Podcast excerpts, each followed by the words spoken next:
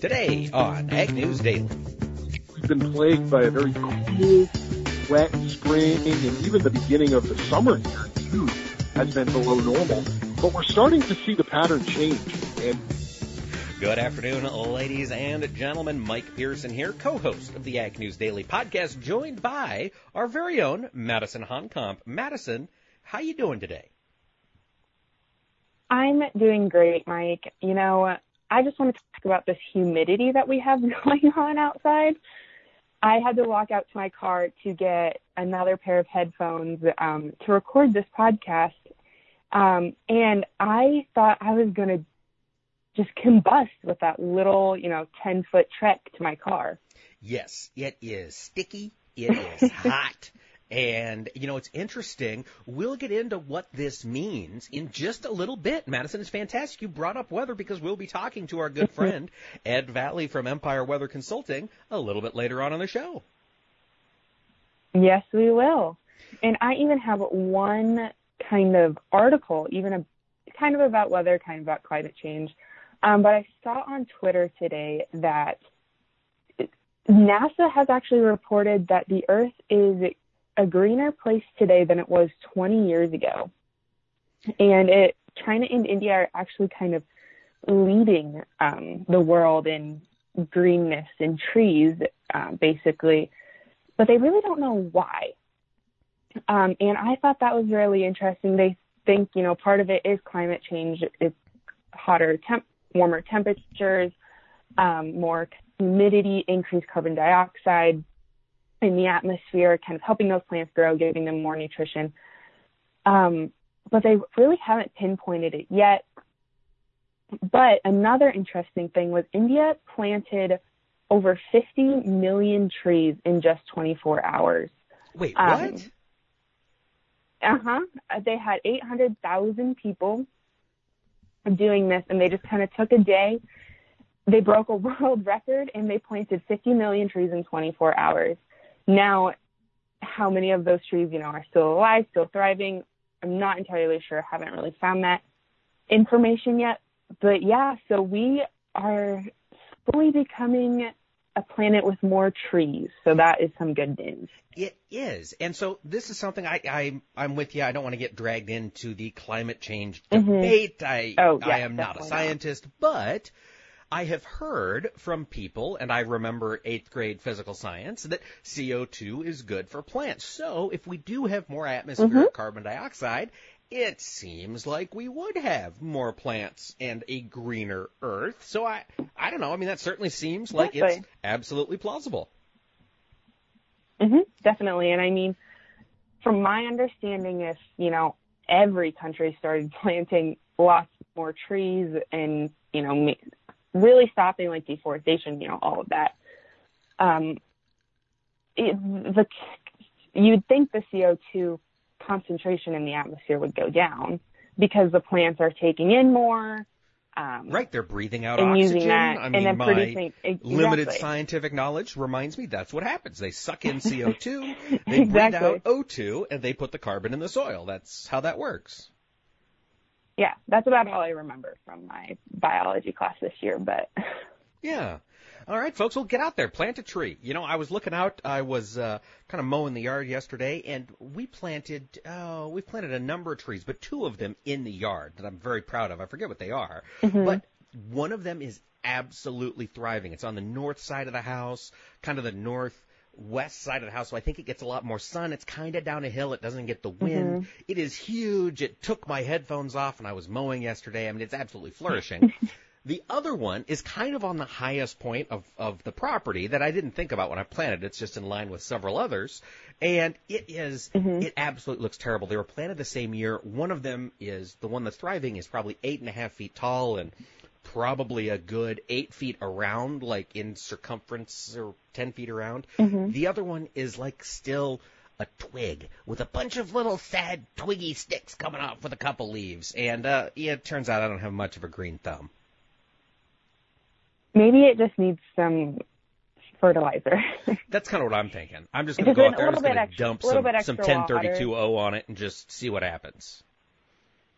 Yeah, there you go.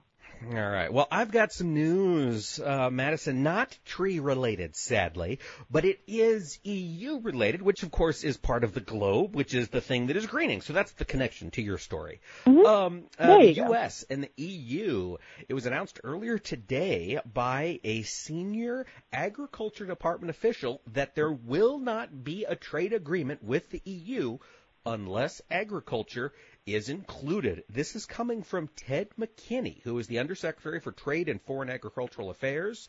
Um, he said that uh, you know w- there's a lot of common ground between the two sides. Lawmakers are currently meeting in Brussels, Rome, and Geneva. They're you know kind of a, a, a roving delegation, and um, Europe has, has tried to start these negotiations about removing import duties and all these other things, but the U.S. has said these talks will not begin in earnest until they come to an agreement about agriculture. And we had talked about this several weeks ago. The EU granted significantly more market access for U.S. beef, and that was sort of their we're not going to talk about ag, but here's what we'll give you type of move.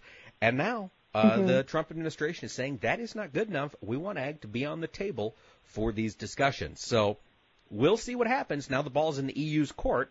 We'll see if they end up relenting and allowing ag to be part of the discussion, or if they're just going to be happy not having a trade agreement at all. That's I was thinking that like a couple months ago maybe they said that they were going to allow ag products.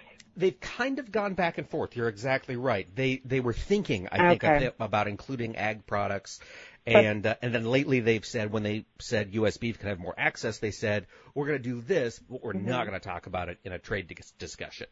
And now the administration said, no, no, Okay. you will, or there will be no discussion. Mhm. Mhm. So they just, they haven't really said yes or no. They're just kind of saying, well, maybe. Right. And now it's it's push comes to shove. It's agree to it or Mhm. we done. We out. Bye, Felicia. exactly. But I, I, I think it's good that we're really pushing for that because it helps with, you know, all the other trade stuff that's going on. Farmers have been struggling a little bit, and so maybe if we do get this trade agreement with the EU that does include agriculture, then it would really kind of give us a little bit, bit of a push that we need. Yeah, exactly. It would be a win, which would be nice. Exactly. We Yeah, need a win. definitely. Ag needs a big well, win. we really do. Um, in other news with trade, I have a report out from Reuters today about China and Trump not really co- kind of commenting on a new round of tariffs. He did just say that he isn't really going to decide until after the G20 summit that is going on this weekend or later this, I guess, kind of next week. Um, but they did say earlier today that the United States should immediately lift sanctions on. I'm not sure how to say it. It's how it kind of looks like Hawaii, but it's not Hawaii. The tech Um, but company in before China? Trump, yes, the Huawei- tech company. Huawei. Uh, I'm not Huawei. Huawei, I think. Okay, maybe. Um, but before Trump and Xi are due to meet. Oh, interesting. So now they're putting conditions Mhm. on the meeting. hmm They really are. Um, but the, the United States did say that they would agree to lift restrictions, but China's saying, no, you have to. Interesting. And their agree I mean their conversation Mhm. was supposed to take place this weekend, is that right? Yes, um, due to meet on Saturday at the G20 summit in Japan. All right, Madison, I know you're still fairly new to the podcast, but you've been tuning in long enough to know that Delaney and I love to gamble on events. So, I'm proposing to you a wager. Will Okay. President Trump and President Xi end up actually meeting on Saturday? What do you think? I don't think so. All right, you take the no. I'll take the yes, just because that's the other side Okay. available, and we shall wager a hot ham and cheese sandwich. How does that sound? Sounds good. If they get together, uh, you're buying me a sandwich. If they don't, I'm buying you a sandwich from Casey's. Sounds good. Okay, sounds good. Perfect. honestly, Casey sandwiches are really good. So they are. I mean, that's why I'm saying I'm, we're going to buy the best I of the best. If we're going to wager, yeah. we're going to put some high stakes on the line. yes, definitely. Um, I've got some news coming out of Berlin, Germany. Um, Bayer, of course, has been in the news after all of these rulings against glyphosate, and they announced earlier today that they have brought in an external attorney, or, or a, a whole firm, I should say, to advise the board on how to handle these lawsuits. Um, basically, Bayer is saying they're willing to go ahead and enter into a settlement with 13,400 potential plaintiffs in a class action lawsuit alleging that glyphosate led to cancer, more specifically non-Hodgkin's lymphoma, and uh, they just want to put this deal behind them. Now, their attorney, who is a fellow with the last name of Mann, said that uh, he doesn't want a settlement at all costs. Uh, they're going to explore their options. They're going to get together with other attorneys, put their heads together. But this is the first time we've really seen Bayer kind of stick their neck out and say, "All right, look, uh, we're in an unfavorable unfavorable position. Three courts have ruled against us, and it's time to staunch the bleeding." So it does sound like, for a lot of our listeners who are tuned up on this issue, the anti-science side is winning. Uh, we know there is, is no to very little cancer risk with regard to glyphosate, but jurors have said Monsanto's responsible in these three different cases, and Bayer is saying, hey, we got to get this behind us. It is harmful to our share price. I don't think they quite knew what they were stepping into when they bought Monsanto last year for $63 billion. And uh, now they're just ready to push forward. So we'll continue to keep an eye on this. But um, if Bayer does agree to settle these suits, it is almost certain that uh, anti-GMO, anti-glyphosate uh, proponents will use this as precedent in uh, in all of their things going forward, and you know we could see a more hard line taken on Roundup uh, in the U.S. going forward. So I, it's definitely an issue worth watching. I don't want to overhype it, but Bayer is exploring all of their options, which I thought was interesting. Yes, that's definitely interesting. They have been. It seems like they have gotten tossed through the mud with all of these different lawsuits. It's absolutely crazy, but I mean, if there's data there, then they, they, they might be regretting purchasing Monsanto right now, though. Yeah, you know what? I was I was reading this article and I was thinking that exact same thing. I was going, man, the guy that put this or gal that put this deal together on the Monsanto side had better Uh-huh. have gotten rich because they just said, "Hey, look, uh, this, yeah, we got these cases out here. You know, yeah, we know glyphosate's safe. EPA says it's safe. Everybody else says it's safe. You're probably fine.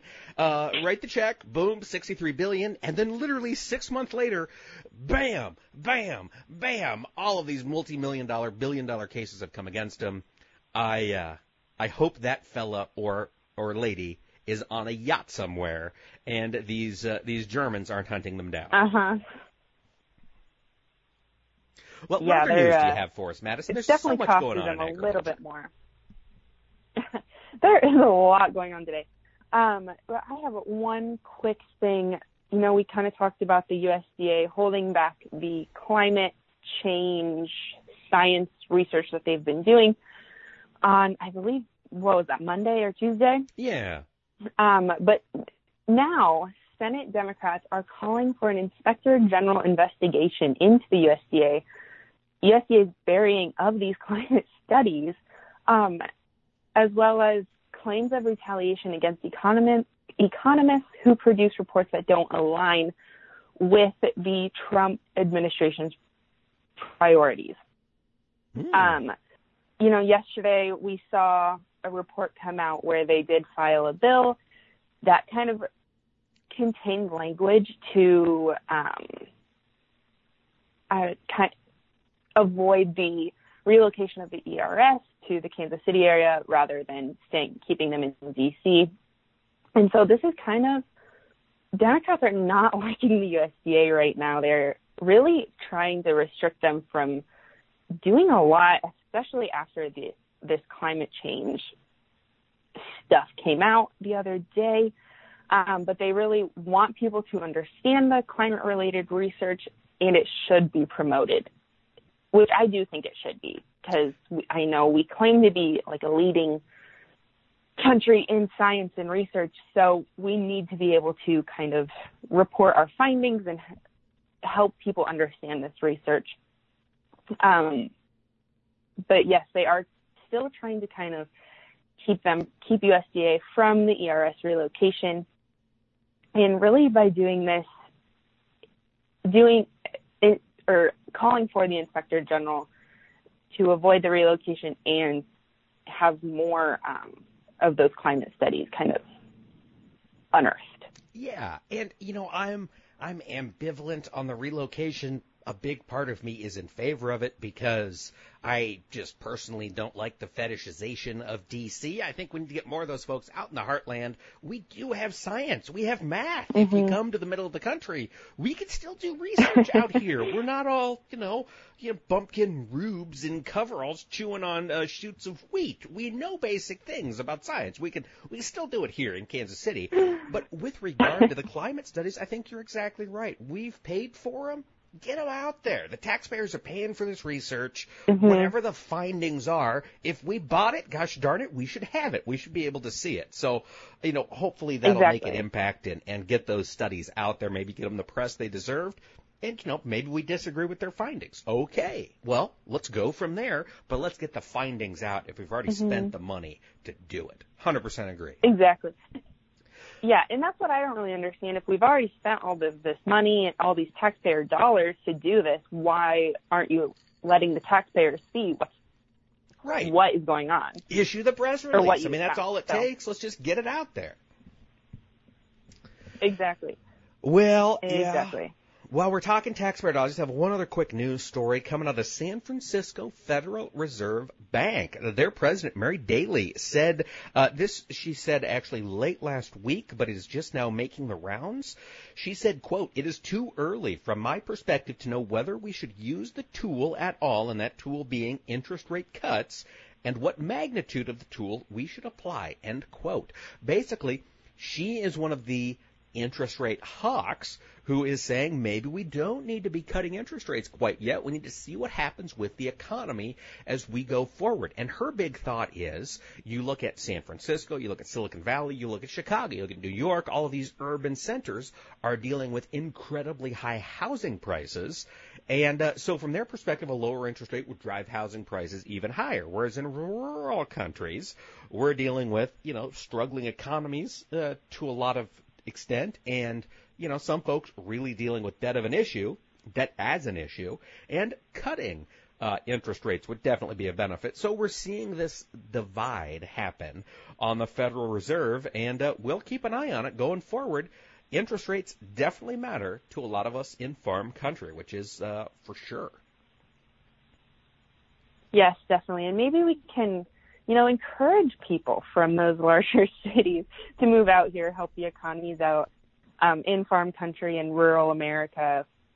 You know, we're we have great uh, sights to see out here. We do. But I'll tell you what, Madison, I'm going to be real honest as a resident of rural America. If I'm going to get some person from San Francisco or New York or whatever to move next to my feed yard, I do not want them complaining about smells or flies or sights or That's whatever. True. If they're going to come out here, you know, they got to embrace the fact that, hey, I'm making a living, you know.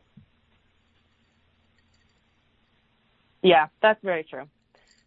So maybe they should well, stay in their cities. Well, one last report that I have, Mike. yeah, maybe. Um, but one last thing I have to, for today, um, kind of focusing around African swine fever. Um, I know we saw that outbreak start almost a year ago now, I think. Um, but China is actually starting to provide incentives to encourage hog rearing and stabilizing pork supplies. Um, prices are set to jump of almost 70% this year since they have lost so many of their hog herd. But what, to my understanding, they are going to help those communities and help those different um, counties and provinces by giving them allowances to control the disease and keep producing those, as, as well as helping those loans and subsidies be delivered to producers more quickly. All right. Well, you know, from the U.S. soybean growers' perspective, we need hogs mm-hmm. in China to eat our bean meal. So hopefully they'll get those little yes. piggies back to snorting at feed bunks here in no time. Let's hope so. Well, I tell you what, we definitely saw some movement in the hog market today, Madison. What do you say? Should we take a look at where the other markets wrapped up? Let's do it, Mike. All right, folks, and our markets are brought to us by our friends at the Zaner Group. Again, we're up, we're down, we've seen every direction happen this week. That creates opportunity, gives you the chance to manage that marketing risk. Give our friends at Zaner a call to use futures and options to manage that risk. You can reach them at 312-277-0050, or you can visit them on the web at Zaner, Z-A-N-E-R dot com, and tell them you heard it on Ag News Daily. In the corn market, they actually, in both corn and beans, we've seen some weakness. Wheat bounced back a little bit on the day. September corn was down three and three quarter cents at 445 and three quarters. December contract down three and a half, closed the day at 451 even. In soybeans, the August was down six cents at 893 and three quarters, with the November also dropping six to finish at 912 and a quarter. As I mentioned, Chicago wheat was the green spot. September up a quarter penny at 546 and three quarters. The December up a half, finished the day at 556 and three quarters. In the world of livestock, we've got mixed trade today. Cattle saw some weakness. Lean hogs, a little bit to the upside. August live cattle down two and a half cents at 105.35. The October down 22 and a half to close the day at 106.32.50. In feeder cattle, the August was down two and a half cents at 135.80, with September down 25 cents, finished at 136.10. And in lean hogs, the August contract was up a dollar seventy on the day, closed at 77.17.50. The October up $2.10, closed at 71.60. And as we jump over to the world of dairy in class 3 milk today, we saw some mixed trade. The June contract was down a nickel. Of course, we're getting close to expiration. Closed today at 16.27 with the July up a dime, finished at 17 18. Without further ado, let's dive into what the weather might mean here for the next several weeks and, in fact, for the rest of the growing season with our good, good friend, Ed Vallee. Well, folks, weather continues to be a hot topic across the Corn Belt, across really the entire country, across the Canadian plains, which are experiencing drought everywhere you look. Somebody is getting weather that they are probably not thrilled about. To help us get into what to expect going forward, we're joined by our old friend and noted weather expert, Mr. Ed Vallee of Empire Weather. Ed, thanks for taking the time to chat with us today. Yeah, thanks for having me. So let's kick off the, the beat here. Let's look at the Corn Belt to get started. Let's talk Western Corn Belt. We'll work our way east. We've been dealing with a deluge of rain lately. There have been some severe thunderstorms that have popped up. Tell us what it is that is causing this irritating yep. weather pattern right now in the Western Corn Belt. Yeah, so it certainly is is very variable depending on where you're at, but the big thing that's going on now is is we've been plagued by a very cool, wet spring, and even the beginning of the summer here in June has been below normal. But we're starting to see the pattern change, and it's it's starting really right now with you know looking at the radar midday Thursday.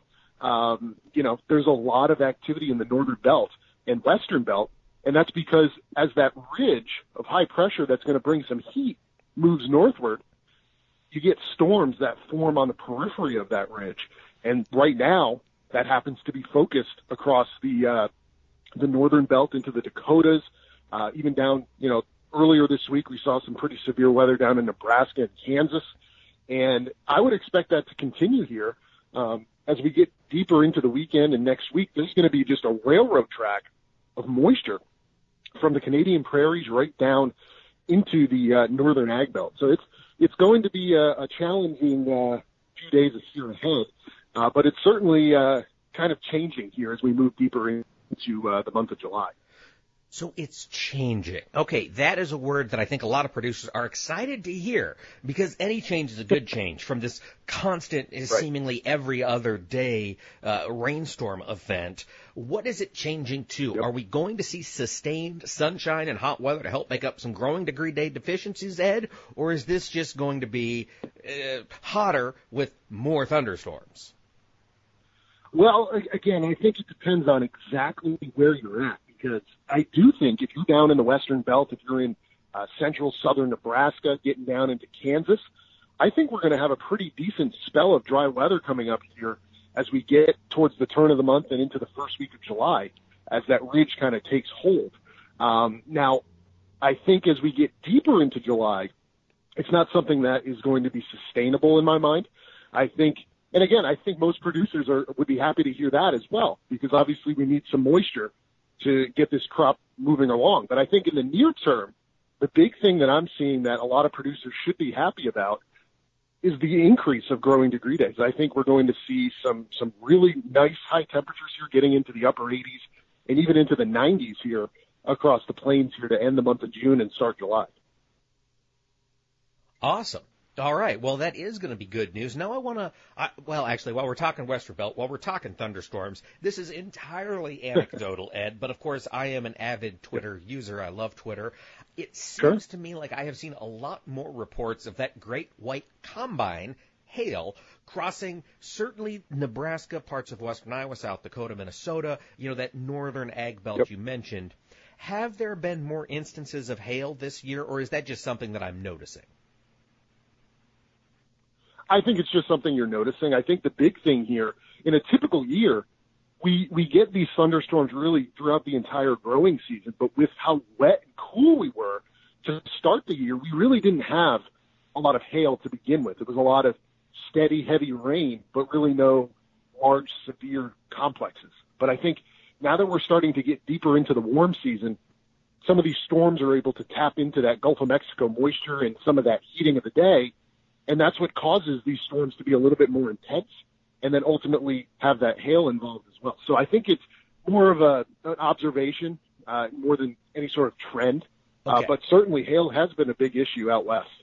Well, now let's move to the east. As you mentioned, Ed, bring us up to speed. You were out, you did a little road trip this last week. You came across a lot of the Corn yeah. Belt. Tell us a little bit about what you saw and, and what the Eastern Belt can experience here going forward. Sure. So first of all, you know, I started my trip in Indianapolis and I moved west into Blue. I went to Bloomington, Illinois, and then I was up in Ames, Iowa, and then I ended in uh, Minneapolis. And the big thing that I saw here across the Eastern Belt, a lot of variability, a lot of variability. Um, you know, we had some areas in, you know, especially when I was crossing through Illinois, uh, there were some fields that were doing decently well considering with, you know, maybe shin high corn. But then there were other fields, maybe not quite adjacent to those fields, but within a few miles that weren't even planted. Uh, so there was a lot of variability in the Eastern Belt, but generally, from speaking to my customers in, in Indiana and Ohio, a lot of guys unfortunately didn't get everything in because of the just the nonstop rainfall we saw. Uh, but I think here moving forward, especially over the next five to seven days, I think again we're going to get that good heat out east as well and then I think we're going to see a, a, a, a dramatic drop off in the amount of rainfall here, especially along that I-70 corridor. Um, the further north you go, though, as the same thing in the Western Belt, we're still going to have those storms to deal with, especially northern Iowa, getting into Michigan, maybe northern Indiana and Ohio. Uh, but certainly compared to previous weeks, we're going to be in much better shape. All right. Well, let's talk about that. Being in better shape. Again, you mentioned that ridge. We're going to see some heat, some sunshine across the western yep. belt. Are, are we going to see that same kind of thing manifest itself in the east, or or is it just going to take some time for this ridge to slowly mer- work its way over eastward? Yep. So I, I think it's all going to come at once. I think we're already starting to see it here today with temperatures rising well into the 80s across the uh, Ohio Valley and even into portions of Iowa that didn't get hit by that thunderstorm complex this morning.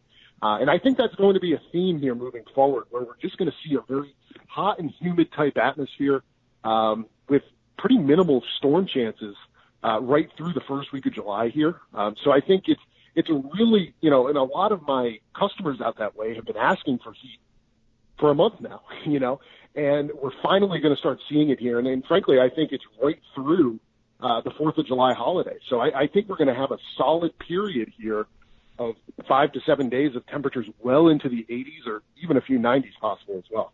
All right, Ed, I got to ask you a meteorological question. Again, I'm a liberal arts major. All of this math stuff is foreign to me, but I hear mid 80s. I think humid temperatures. I think of all the moisture that is collected on the ground, all of this thing, the sun's going to get it cooking, that heat's going to, that humidity is going to rise into the atmosphere, it's going to create some kind of convection. To me, that sounds like a recipe for thunderstorms. Why is it we can mm-hmm. have high temps, high humidity, and yet not see it devolve into some kind of a storm complex? What, what am I missing here? Yeah. Yeah, that's a great question, and it's a common question that I get a lot. And the reason for it is when you have these high pressure ridges that are in place. Simply put, it, it there's not enough instability in the atmosphere for any of this this activity to bubble up to the point where it produces a thunderstorm.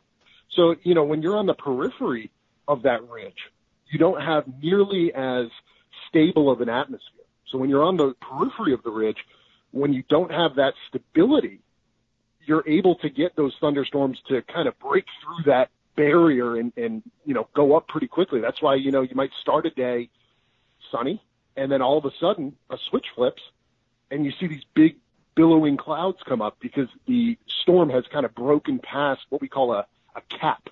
And simply put, that's just a level in the atmosphere that you need to surpass in order for those storms to develop. So it, simply put, it's, it's very easy for storms to develop on the periphery, but when you're right underneath that ridge, it kind of keeps that cap in place and prevents the proverbial, you know, bomb from going off and having those storms erupt in one specific area. Fascinating. Fascinating. Mm-hmm. Ed, all right, I need you to get your crystal ball out. Well, we got you on the phone. Yep. We're talking yep. a lot of stuff here. We're looking out first week of July. Really appreciate your insight. Now I want you to take mm-hmm. a step back. We've got a very late crop planted this year whether yep. in August, whether in September, whether in October, are really going to matter this year to a lot of our mm-hmm. grower listeners. What's your insight for us? What can you determine about the weather, the climate, whatever the heck you want to call it, that far out in advance? what do you think? Yeah, so yeah, so the big thing we look at uh, to kind of get a foundation of what's coming is what we call El Nino or La Nina, depending on what we're in. And right now, what we're kind of seeing is this El Nino that we were briefly in is starting to weaken a little bit. And that's kind of where we kind of start our, if you want to call it, recipe for a forecast. And as you move forward, you kind of build off of that. You can use your past couple months as an example. So right now, we're obviously in a very stormy, cooler, kind of wet pattern. And if, if you've noticed, and I'm sure a lot of the listeners have, have noticed this in the past, once you're in a growing season and you're in a pattern, it's very difficult to shake it completely. And that's simply just because it's a feedback mechanism, like you said earlier, with the with the uh, the amount of moisture in the ground, and you know the soil moisture is very very high right now.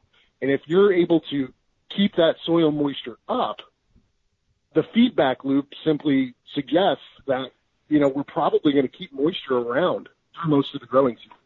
And with that, typically in that El Nino type pattern, it's a cooler look across the southern tier of the United States, and then it's a warmer look the further north one travels. So when you look at it that way, to me, August right now doesn't really offer any true, you know, frost or freeze risks or anything like that. Uh, but certainly, I, I think with all that moisture in the ground, we're probably going to see some moderate temperatures, meaning no real extremes on one side or the other at, for a significant amount of time. So that's kind of what we're thinking for August. So we think there's going to be moderate temperatures with some of that moisture continuing just because it's kind of the pattern we're already in. And as we get deeper into the fall, a lot of our research does suggest later September we are going to have to just keep an eye out for some of these frost risks. And I know that's a big topic that everybody's kind of talking about right now because, like you said, it's a late crop. So that is kind of the only real red flag, so to speak, that I see is that with these types of patterns, we do typically see at least some risk for frost in the northern belt later into September, maybe early October. Um, once you start getting into October, frosts are frankly pretty pretty common. So I think that September timeframe is going to be crucial because, like we just discussed, everything's so far behind. So that that's really the window that I'm monitoring the closest because of the impact it can have. Fantastic.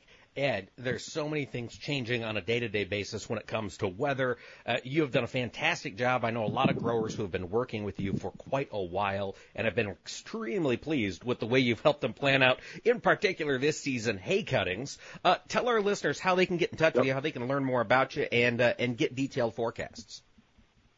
Yeah, absolutely. I appreciate that. Um, so we have, I'm a, we're all on Twitter. Empire WX is our Twitter handle. My personal Twitter handle is Ed Vallee, two L's and two E's, WX. That's my personal handle. And uh, you can see what we offer on empireweather.com. And I'd be happy to chat with you and see what we can do for you. Fantastic. Well, big thanks to Ed Vallee once again. We're going to get you back on here in a couple of weeks, see how this trend is manifested. Ed, and if you're wrong, we're going to hold your feet to the fire about it. Anytime. Absolutely. Take care. Yep, you too. Hey, fantastic. Ed, thank you so much, buddy. Yeah, absolutely, Mike. If you need anything, just let me know. We Sounds always good. will, buddy. You're our go-to when it comes to weather. you know, and honestly, your biggest I appreciate it. your biggest salesman out there is Ted Hammer. No kidding. He Absolutely, is the man. man. Like, every time every time anything you know, you send him your updates or you know, he shoots you a text, you reply, he puts it up on Twitter, he's Yep. calling, he's like, Oh, ah, Ed says we're gonna get some sprinkles this afternoon, you know, we gotta do blah blah blah. It's just it's it's incredible. I, I Yeah, it's it's it's and that's the that's the goal. You know, we we like to work. We have a, you know, some other companies out there kind of like to pump their subscriptions to as many people as they can. We prefer to kind of manifest the relationships internally, and and you know, it's been paying off. It's all good. Good man, that's that's what I love to hear. glad you're glad you're making it Yes, work. sir. It's great to see an entrepreneur out there. Well, hey, we'll let you get back to work, Ed. We'll tweet, we'll tag you and it. Empire Weather on Twitter when this goes up this afternoon. Perfect. Yes, Awesome. sir. I appreciate it. You guys have a great rest of your day. You too. Thanks, brother. Yep. See ya. Yep. Well, huge thank you to Ed there for talking to us about the weather and, you know, all the new things that are happening.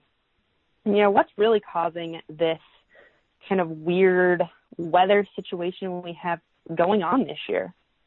Yeah, it is nuts. Uh, I mean, I've seen some folks on Twitter Mhm. going back and forth about, oh, this being the most difficult year. And I can tell you from the folks I have talked to hands on, or firsthand, I should say, it, it has been the most difficult planting season. We still have a mm-hmm. lot of growing season left ahead of us, but this planting season has been phenomenally difficult for probably more people in the ag industry than we have seen in at least my lifetime. I won't go back any further than that.